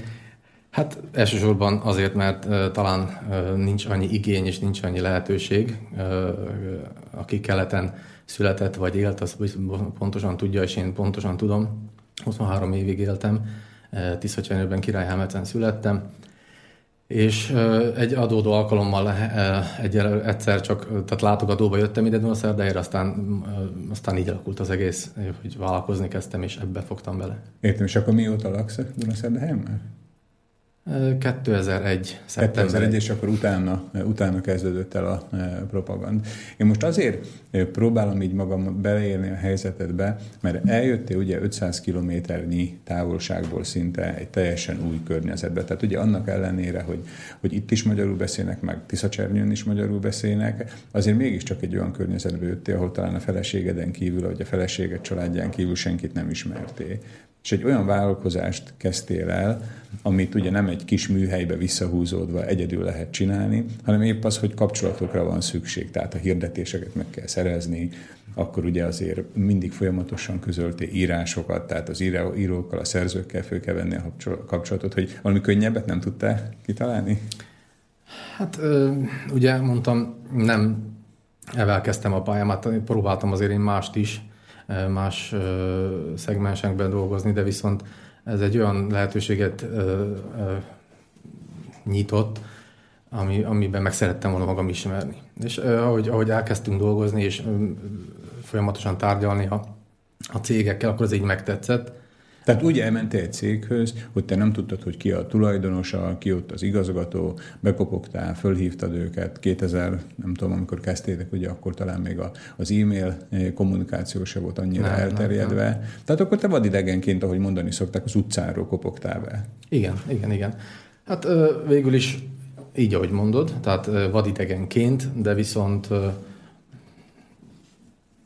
azt lehet mondani, hogy, a, így, hogy tehát nulláról, de de, de hamar kiderült az, hogy, hogy a szándékaink tiszták és, és becsületesek vagyunk, és, és azt, amit állítunk, az mindig be is tartjuk. Tehát, és ez nagyon fontos a, a akkori ugye, reklám újságnál, mert a, a, az egésznek az a lényege, azért fizetik a, a, a vállalkozók a, a hirdetési felületet, hogy az, a, az az újság eljusson, és oda jusson el, ahova mi ezt ígérjük. Akkor még csak egy 15 ezer példányszámos újság volt, nem tudtunk mindenhova eljutni, de viszont ahova ígértük, oda el is juttattuk. Tehát ez volt a mi krédónk, a mi ö, ö, védjegyünk, hogy a, ha azt mondták, hogy ez itt fog megjelenni, az ott is jelent meg. Persze mindig voltak ö, valamiféle kis ö, problémák, ugye, amik előjöttek, de viszont az egész, az egész karriert, meg az egész vállalkozást úgy építettük fel, hogy a, hogy a, a becsületesség nevében. Tehát és ez, ez mindig is visszaigazolódott, és, és soha nem bántuk meg, hogy így, így álltunk hozzá, és majd mai napig is így állunk hozzá. Arra vissza tudsz emlékezni, hogy a legelső számot, amikor készítettétek? Tehát, hogy ugye akkor gondolom úgy kopogtattatok be a hirdetőkhöz, vagy a reménybeli hirdetőkhöz, hogy nem tudtatok vinni az újságból. Tehát amikor, igen, a, igen. amikor ugye nulla szám jelent meg, hogy akkor mire fölhirdettek ezek sokkal az emberek nehezebb, Sokkal nehezebb volt, mert el kellett mondani először az elképzelést, és uh, amellett... Tehát, tehát elmentél, és úgy kezdte egy mondatot, hogy majd lesz egy újság? Nem, az újság már megvolt, de csak a fejünkbe, ugye? De már megvolt, megvolt az, hogy... Tehát volt a képzelet. Megvolt a képzelet, igen, és azt át kellett vinni, át kell tudni adni a, a partnereinknek hitelesen. Hogyan fog kinézni? Tehát akkor még nagyon, nagyon gyerekcipőbe járt ez a, ez a, ez a reklámújságos dolog, azóta is már sok alakult, és, sok, és mindenki meg is szűnt. El kellett tudni adni magunkat, el kellett tudni, de viszont rögtön az első szám után látták, hogy tehát igen, ez történt. Amit, amit a Gábor úr bejött és megmondott, ez, ez az első szám után be is igazolódott. Tehát nem volt aztán már okuk kételkedni. Tehát akkor te eljöttél Tiszacsernyőről Dunaszerdehelyre, vagy a Csaló közben, és elkezdtél árulni valami olyasmit, ami még nem létezett a te fejeden kívül. Tehát a te fejedben létezett, de egyébként nem. És akkor eltelt egy kis idő, nem tudom én, egy hét vagy egy hónap, és akkor megjelent az első szám, és akkor az emberek látták, hogy tényleg úgy van, ahogy mondtad. Igen, igen, ez így történt. Tehát akkor, kedves hallgatóink, ugye most akkor azt látjuk, hogy most ez egy minta példája annak, amikor a semmiből lesz valami. Tehát ugye nem, nem úgy kereskedsz, hogy, hogy valamit vásároltál egyért, és akkor eladtad kettőért, tehát egy ilyen klasszikus kereskedelmi tevékenységet, hanem a semmiből hoztál létre valamit. Pontosan, pontosan. A szónak a szószoros értelméből, értelmében a semmiből. Tehát eh, azt is elmondhatom, talán nem, nem kell, hogy szégyeljem, munkanélküli eh, voltam, amikor ide érkeztem, mert ugye nem vállalkozni érkeztem ide, hanem inkább szerencsét próbálni, és egy ismerős ismerős meghívására érkeztem. Láttam, hogy itt más a világ egy picit, mint, mint Kelet-Szlovákiában, már jobbak a lehetőségek, több a üzleták, több az üzlet, több a vállalkozói kedv, és lehet, hogy épp ezért döntöttem emellett. De ugye, ahogy mondod, tehát muszáj volt teljesen a nullából. Tehát azt a nullát úgy is kell elképzelni, hogy még akkor vállalkozói kezdéshez sem voltak támogatások, tehát még ott sem tudtunk semmit. Mindent úgy építettünk fel lépésről lépésre, Először csak egy irodabérlés, egy, egy számítógépecske, egy, egy kisebb nyomda, hogy azért alap szükségletengét tudjuk betakarni vele, de mindent hozzáteszem részletre, tehát nem tudtunk megvenni, nem tudtam megvenni semmit készpénzre. Hát ez így indult, de ennél, ennél, ennél ez, ettől szebb az egész, meg ezért gondolok rá vissza jó szívvel és, és büszkeséggel, hogy ezt így innentől és idáig. És most előbb azt említetted, hogy otthonról, Tisza Csernyőről eljöttél Dunaszerdehelyre. Még egyszer ismétlem, hogy ez majdnem 500 kilométer. Mi innét, tehát ugye én Dunaszerdehelyi vagyok, Csallóközi vagyok. Olykor-olykor a csallóközi ember is eljut az ország keleti végébe. De valószínűleg van akkora látásmódbeli különbség, hogy a csallóközi ember nehezen tudja elképzelni, hogy hogy látják a tiszacsernyőiek a szerdehelyeket, vagy a szerdáit, vagy a, vagy a csalló közt, vagy Dél-Szlovákia nyugati részét. Hogy le tudnád ezt körülbelül írni, hogy akkor, amikor te még, te még Kelet-Szlovákiába éltél, akkor hogy láttad a magyarok lakta országrész másik, másik felé? Tehát, hogy hogy tekintettetek erre az ország részre? Nem, megmondom, hogy nem láttam nagy különbséget, nem is, hogy nem látom, nem éreztem akkor, mikor még tehát Tiszacsernőben éltem, akkor ezt így nem tudatosult bennem, hogy esetleg van egy, egy országnak egy másik fel, ahol szintén magyarul beszélnek, és az teljesen más lehet. Tehát azt tudni kell, hogy nálunk soha nem voltak ezek a etnikai kérdés arra felé, soha nem is létezett. Tehát ugyanúgy azért so, sokan csodálkoztak rajtam, hogy tehát majdnem egy ember, én mindig egy emberként veszem a szlovákot is, a magyart is, soha nem voltak visszályok közöttünk, és rengeteg barátom van, aki, aki szlovák, ugyanúgy magyar. Tehát nem tudtam közöttük, és nem is akartam soha különbséget tenni. Tehát meg se fordult a fejembe, hogy esetleg létezik egy, egy távolabbi részén Szlovákián egy magyar lakta vidék, ahol, ahol esetleg másképp gondolkodnak, vagy tehát természetesnek vettem, hogy mindenki így gondolkodik. Értem. És Tiszacsernyőről nézve, például mondjuk a Csallóköz, vagy Mátyusföld, Galánta környéke, vagy Komárom környéke, esetleg jelent, jelent valamiben valami vonzót is? Tehát az, hogy ami miatt az ember azt mondja, hogy most én e, fölkerekedek, és nem két faluval vagy két várossal teszem odébb a székhelyemet, hanem egy, e, hát e, azt lehet mondani, hogy több száz kilométerre. Tehát, hogy mi az, ami esetleg vonza? Egy, egy fiatal embernek a fantáziáját. Hát szerintem a fantázia minden emberben ugyanaz, hogyha jobbra vágyik, akár Tiszacsernőben él, akár Pozsonyba, akár teljesen más akárhol a világban, mert mindig azon előtte, hogy nekem itt nem jó, vagy nem annyira jó, mint például ott, ahol elmennék, és ottan tudnák érvényesülni, vagy, vagy tudnák munkát szerezni. Tehát mindenkiben ez van benne elsősorban az, hogy ha oda megyek és találok munkát, akkor jobb lesz nekem, mert itt nincs.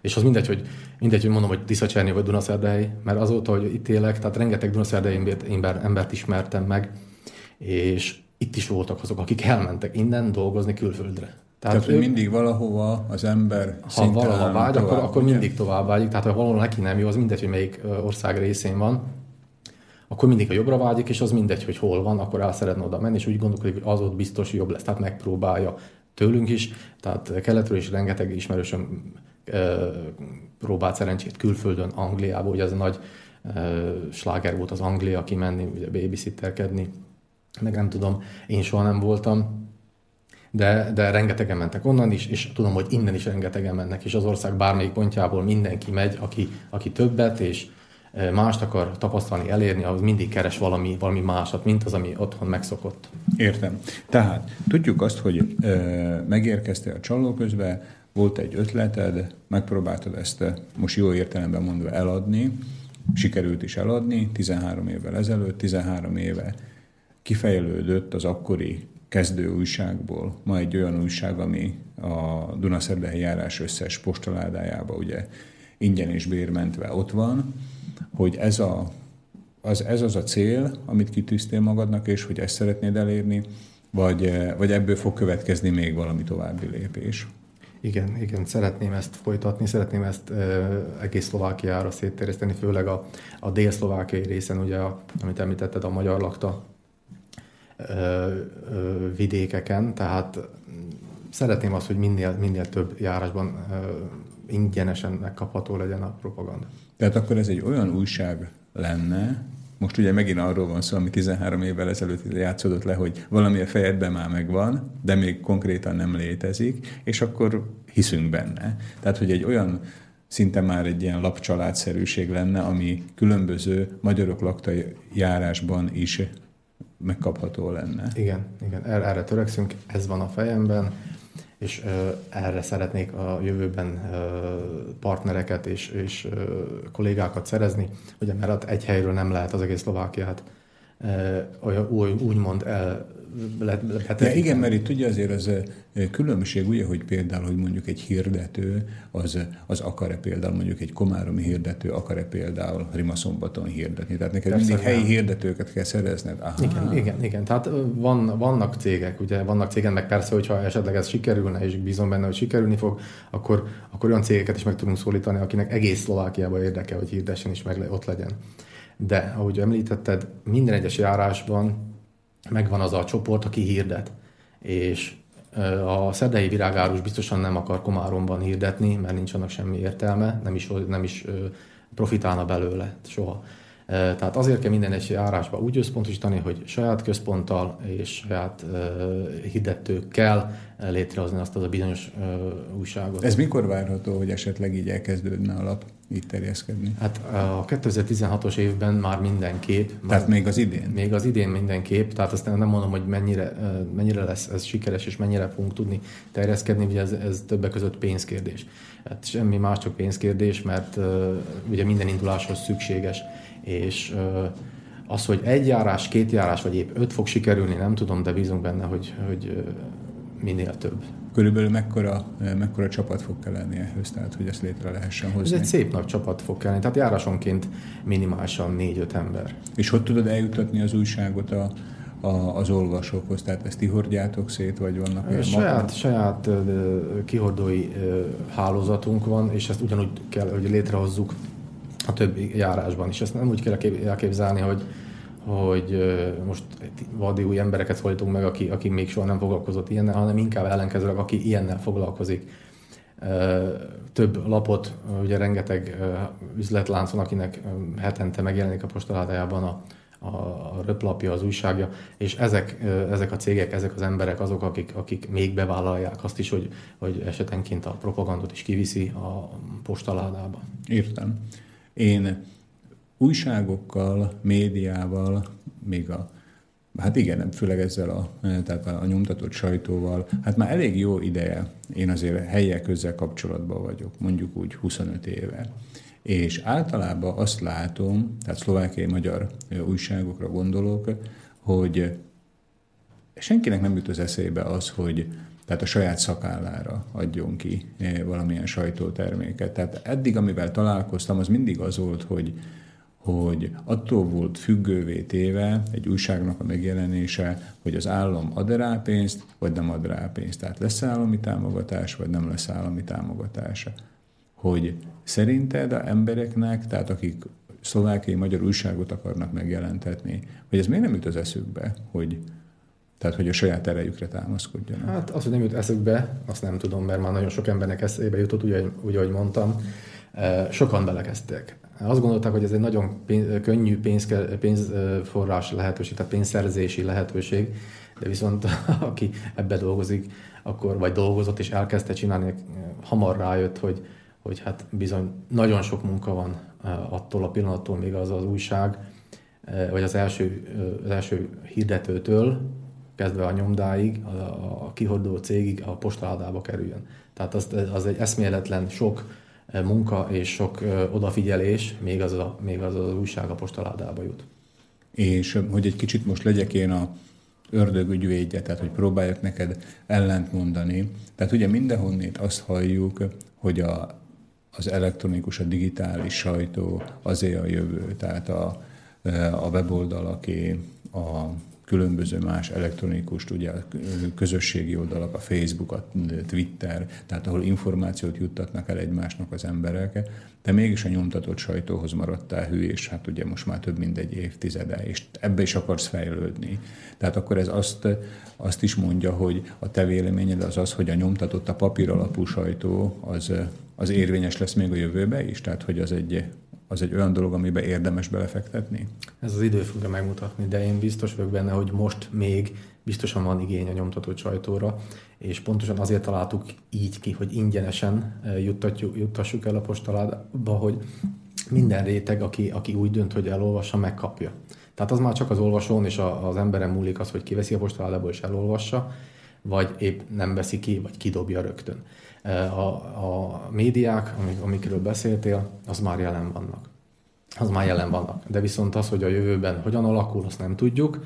Persze javuló tendenciában van a, a média, tehát a, a elektronikus média az biztos, de viszont mindig van még az a réteg, aki szereti, és nagyon örül annak, hogy ingyenesen jut hozzá a propagandhoz. Amikor, amikor én legelőször kapcsolatba kerültem a propagandal, és kezembe vettem, Nekem is olyan visszajelzéseim voltak, hogy, tehát, hogy van egy elég széles réteg, aki nem engedheti meg magának azt, hogy pénzért vegyen újságot, és ő számára egy olyan újság, ami ingyenes, de mégis van benne újságírói anyag is, hogy az egy nagyon értékes dolog. Igen, igen, igen, hát szerencsére is kopogom egyre, egyre több és pozitívabbak a visszajelzéseink. Főleg az idősebb korosztály számára, aki, akinek nem csak azért probléma, mert, mert ki kéne menni a, a, a újságárushoz, hanem egy az, hogy már nem is tudja nagyon megvenni, mikor már az összes kis nyugdíját el kell költeni, most meg kell gondolni, vagy, vagy gyógyszer, vagy élelmiszer. Egy, egy, ez az egyik másik az, hogy, hogy nem, tehát nem kell megvenni, hanem uh, ingyenesen házhoz szállítjuk. Nem kell, sőt, csak a postaládáig kimenni érte. Értem. Hát 13 év munkája fél órába Összefoglalva, kedves hallgatóink Gábor Norbertet eh, halljuk, aki mai vendégünk itt a FEK gyakran ismételte kérdések című műsorban. Ma 2016. március másodika van, egy kis szünetet tartunk, egy kis zenét hallgatjuk, és utána folytatjuk mai vendégünkkel, Gábor Norberttel.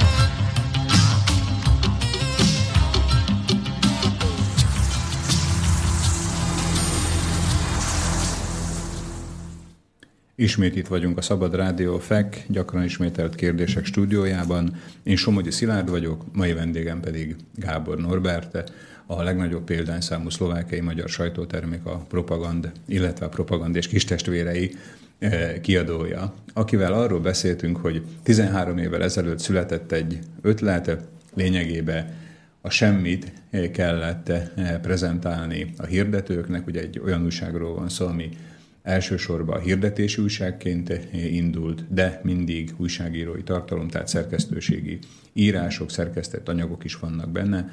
Tehát a első szám megjelenés előtt ezt el kellett adni magát az ötletet a hirdetőknek, és úgy látszik, hogy 13 éve ez működik. Az akkori kisebb újságból már egy 45 ezer példányban megjelenő lap vált konkrétummá, tehát kézzelfogható valósággá. Ilyen könnyű egy, egy vállalkozónak az élete, mint ahogy most én ezt elmondtam. Tehát, hogy van egy ötlete, az ember elmegy a vevőkhöz, vagy a hirdetőkhöz, azok azt mondják, hogy minden rendben, és 13 év könnyen eltelik. Mi a legfőbb probléma, ami egy ilyen munkánál előfordulhat? Hát elsősorban nem, nem, nem egy könnyű, azt hozzá, hogy kell tegyem. És a fő problémák közé a pénzt sorolnám. Tehát mindig a, a legfőbb probléma mindig a pénzzel volt. És nem azzal a pénzzel, amivel, amit nem ö, tudtunk megkeresni, hanem pont azzal a pénz, amit már, amiért már megdolgoztunk, csak valahogy mindig nem fizették meg, vagy későn fizették meg, vagy, vagy részletben fizették meg, tehát mindig ez okozza. Ugye ezt tudni kell, hogy ez, ez az üzletág ez nem, nem milliók nagyságrendű, tehát akár kornában beszélünk, akkor sem. És a költségvetés mindig ki van számítva minden egyes tételre. Tehát úgy indul az újság, hogy ö, ö, elég legyen minden költségre, és maradjon is rajta valami. Ezt talán mondanom sem kell, minden vállalkozás ilyen.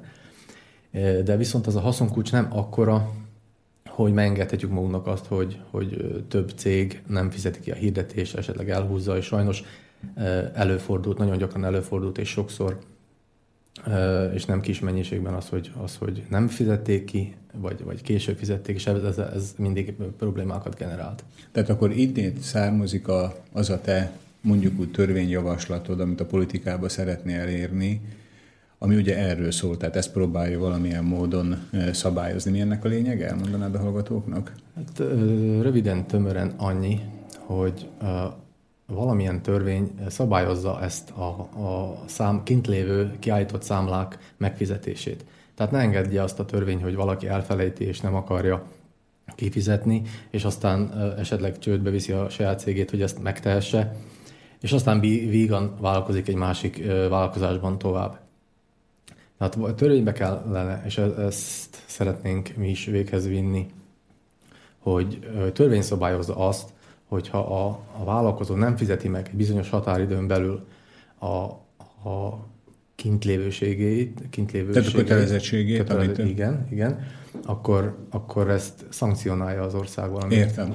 Tehát akkor, akkor ezt ugye úgy képzeljük el, hogy a probléma az abból adódott, hogy te közöltél a megrendelőidnek a hirdetéseit az újságodba, és ezek az emberek nem fizették meg ezeket a e, hirdetéseket, vagy egy részük nem fizette meg, és gondolom, hogy 13 év az elég idő volt ahhoz, hogy, hogy lásd azt, hogy ez nem egy néha-néha előforduló dolog, hanem valószínűleg egy folyamatos probléma, és valószínűleg nem csak téged érint ez a probléma, hanem talán nagyon sok vállalkozónak. Ugye most, hogyha hallgatnak bennünket vállalkozók is, akkor talán ugyanúgy bólogatják a fejüket, mint ahogy te is most itt bólogatod, hogy ez egy talán egy krónikus problémája igen, igen, ezt, nem, ezt, első kézből, ezt első kézből tudom, mert hát ugye a munkám során csak üzlet vezetőkkel, tulajdonosokkal beszélek, ugye, mert mindig ő dönt, mindig, mindig a tulajdonos dönt a cég marketing stratégiájáról, tehát hogy mennyit költ pénzre, esetleg költe pénzt reklámra.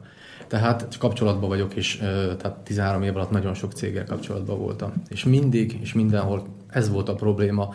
Nem azt mondták, hogy keveset keresünk, ezért nem tudunk reklám költeni, vagy épp másra, most nem mindig a rekláma elsődleges cél, hanem mindig az volt a probléma, hogy amit, amiért már megdolgoztunk, az mindig kint van. Tehát mindig kint van egy bizonyos összeg, és azt nem tudjuk sehogyan se behajtani. Ha be is tudjuk, akkor nagyon sok idő után, vagy esetleg már a hatóságok bevonásával, vagy esetleg csak részletbe, és ez, ez okoz minden, minden vállalkozónak, ez a fő problémája. Megkeresi a pénzt, eleget keres, de viszont soha nem jut hozzá teljes mértékben. Értem. Tehát, hogy Ugye bevételként jelenik meg a papírokon, mint hogyha ő neki ennyi és ennyi bevétele lenne, de igazából az a pénz... Csak papíron is nem, marad. Á, tehát ez az a kincs, ami nincs. Igen, ugye? Van, igen. Értem. Azt ugye nyugodtan elmondhatjuk a hallgatóknak, hogy indulsz a választásokon, sőt azt is elmondhatjuk, hogy együtt indulunk a 21-es számú listán, ami magunk mozgalom platformján. Egy másik törvényjavaslathoz is fűződik a neved, mondjuk úgy, hogy részben ugye mi közösen készült több embernek az eredménye, ez pedig a nyugdíjasoknak a kárpótlása. Ezt gondolom már nem a munkád során közvetlenül szerezted, bár ahogy előbb említetted, az alapot elég sokan ugye a nyugdíjas rétegből olvassák. Mi ennek a lényege, tehát a nyugdíjasokkal kapcsolatos törvényjavaslatnak? Hát igen, a program lényege, hogy valamennyi, valamilyen formában kárpoltoljuk azt a réteget, aki a akik a 60-as és a 90-es évek között aktív munkát végeztek, és jelenleg nyugdíjasok. Elsősorban anyagi kárpótlásra gondolunk. Tehát nem csak virágszálat adni, ugye? Hát igen, azokat a legkönnyebb ígérni és osztogatni a virágszálakat, de, de más is, másra is szükség van a, a, a mai nyugdíjasoknak. Na, Mivel lesz... lehetne kárpótolni ezeket az embereket? Hát úgy, hogy említettem, elsősorban anyagi kárpótlásra. Továbbá a legszükségesebb gyógyszerellátás, így aki a 60-as és a 90-es évek között ledolgozott legalább egy minimális időszakot, azoknak százszerzákos kedvezménnyel kellene, hogy hozzájussanak a gyógyszer, gyógyszereikhez és egyéb gyógyászati segédeszközökhöz. Értem. Tehát, hogy ugye van az a réteg, azt lehet mondani, hogy a szüleinknek a rétege. Tehát én szívesen mondanám azt, hogy mi egykorúak vagyunk, de hát ugye én azért idősebb vagyok nálad, én 46 vagyok, te mennyi vagy? 37. 37, na hát majdnem 10 év. És de mégiscsak a mi szüleinknek a rétege volt az, aki létrehozta ugye azt a vagyont Csehszlovákiából, Szlovákiába, amit privatizáltak, és ugye hát a ez a mostani nyugdíjas réteg, ez ki lett hagyva teljesen ezeknek a bevételeknek a szétosztásából, és akkor legalább ilyen formában valamit vissza lehetne juttatni eh, a nyugdíjasoknak. Van esetleg még valami olyasmi érdekes rész ennek a dolognak, amit... Talán, amit, amit még megemlítenék, az a, a fent említett uh, rétegből a, a kórházi gyógykezelésre szorul annak a külön ápolójár, hisz uh, tudjuk, hogy ennek a, a rétegnek már a gyerekei felnőttek és dolgoznak, ugye jobb esetben, tehát nem tudnak egész nap egész napig gondozást vállalni. Tehát, ezek, az, tehát ezek az emberekhez szeretnénk egy uh, kirendelt ápolót, nem a kórház mostani személyzetéből lennének, hanem külön, külön állnak majd rendelkezésre. Értem, tehát akkor egy be lenne biztosítva ezeknek az embereknek, ugye, akiknek tehát ugye ma nem újdonság az, hogy a gyerekek már nem a szomszédba élnek, hanem mondjuk a szomszéd kontinensen, vagy pedig a szomszéd államokban. Igen, és tehát, hogy, hogy, hogy maguk az ápolásra, még hogyha nem is kórházba kerülnek, hanem akkor, tehát az otthoni ápolásra is ez vonatkozna. Értem. Amikor a munkádat végzed, kapcsolatba kerülsz emberekkel, ugye főképpen, tehát a vállalkozókkal kerülsz, és ugye ők hirdetnek nálad. A az olvasókkal van-e valamilyen kapcsolat? Tehát akkor, amikor úgy döntöttél, hogy az újságba cikkeket is fogsz közölni, nem csak száraz hirdetéseket, hogy mondjuk így. Bár ugye azért a hirdető újságok, amik csak hirdetéseket közölnek, tehát azok is megélnek, de te úgy gondoltad, hogy mégis valami tartalmat is szeretné közölni. Ezekkel az emberekkel valahogy találkozol, tehát kapsz visszajelzéseket az emberektől, hogy, hogy, hogy igen, olvassák a, az újságot. Tehát, hogy tudod-e azt, hogy jó irányba haladsz?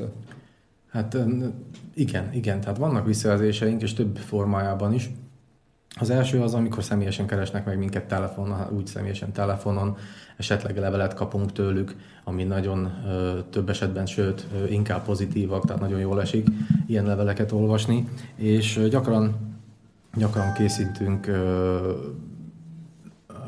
nyereményjátékokat, amiben szinte az idősebb korosztály vesz részt, ahogy, ahogy ezt észrevesszük, és nagyon, nagyon szívesen teszünk neki eleget, hogy meg tudunk ajándékozni egy pár, egy pár idősebbet is. Sőt, hát volt már rá példa, hogy egy, egy kirándulást sorsoltunk ki, és egy ha jól emlékszek, egy 40 éves fiatalember épp a születésnapján kapta meg ezt az ajándékot tőlünk, úgyhogy nagyon örültünk neki duplán. Tehát a réteg nem csak az idősebbek, hanem a középkorosztály is, és van, van, egy, van egy ankét nevezetű Rovat. Rovat, rovat is az újságunkban, ahol, ahol fiatalokat szólítunk meg, fiatalokat kérdezünk meg mindig az aktuális ö, problémákról, esetleg a, a, a külvilágról. Úgyhogy, úgyhogy megszól, igyekszünk megszól, megszólítani idősebbeket, de egyaránt fiatalokat is. Norbi, te 13 éve bizonyítod be, hát gondolom, hogy nem ezért csinálod, de mégis a munkát 13 éve mutatja azt, hogy lehet nem csak más támogatásából újságot föntartani Szlovákiába, hogy meddig lehet azért ennek a stressznek kitéve ezt a munkát csinálni. Mert hát, hogyha jól értettem, akkor mindig azért a hirdetőknek, a kényekedvének van kitéve ennek az újságnak a eh, megjelenése. Tehát eh, mindig, amikor egy új számot raktok össze, vagy egy új negyedévet csináltok, akkor mindig azért ott kell, hogy ugye legyen az a nagy kérdőjel a fejed fölött, hogy na vajon az, aki eddig hirdetett, fogja folytatni a hirdetéseket, vagy lesznek-e új hirdetők. Tehát eh, gondolom, hogy ez egy, azért egy óriási stressz. Fel lehet fogni stressznek is, de inkább kihívás számunkra. Tehát így, ahogy mondod, mindig, minden hónap, hónapban fel kell keresni azt az ügyfelet. Akár, akár elkötelezte magát nálunk mondjuk egy, egy fél éves vagy egy éves szerződéssel, de minden hónapban kapcsolatban vagyunk velük, ugye, mert a hirdetést azt frissíteni kell.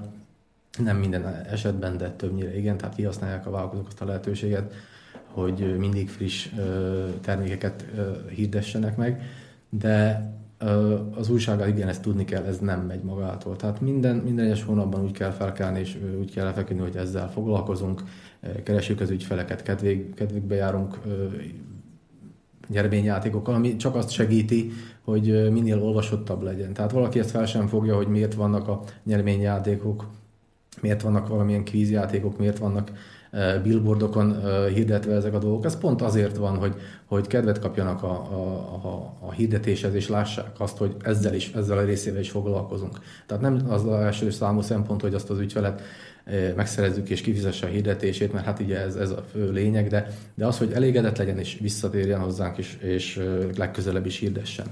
Tehát akkor nem, tehát ezt élvezed akkor ezt csinálni? Egyelőre hál' Istennek élvezem, és élvezzük, ugye, mert nem magam csinálom a kollégákkal, de hát ugye azt hozzá kell tenni, hogy már nem tudnám már csak egyedül, egyedül csinálni, mert ugye a, a a 8 oldalhoz képest most már 20 oldalas az újság. Hát tényleg, hát ugye, hogy a, akkor ez terjedelmébe is nőtt, nem csak számába. Hogyne, hogyne, hogyne, hogyne. Volt, hogy már 32 oldalas is volt, nagyon örültünk neki, rengeteg cikk volt benne, rengeteg hirdető, de tehát sok munka van benne. Tehát nem lehet összehasonlítani egy, összehasonlítani egy, egy 8 oldalas újságot, ugye, egy, egy, egy 32 oldalassal. Hát nyilván négyszer, négyszer annyi. Négyszer annyi munka, négyszer annyi odafigyelés, négyszer annyi, tehát több erőfeszítés a, a disztribúcióra, a kihordásra, tehát sok munka van de, vele, de, de egyelőre élvezük és csináljuk.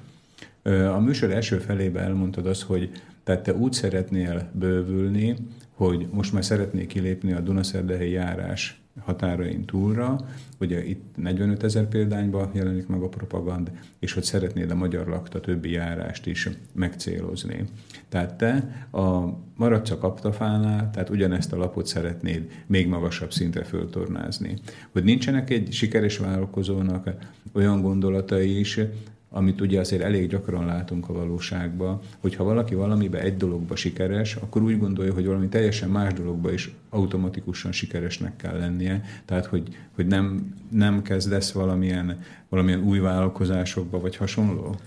Ö, nem, nem. Tehát mindig ö, ezen mosolyodok el, amikor ö, egy régi ismerőssel beszélek, és megkérdezte, hogy ma még mindig az újság?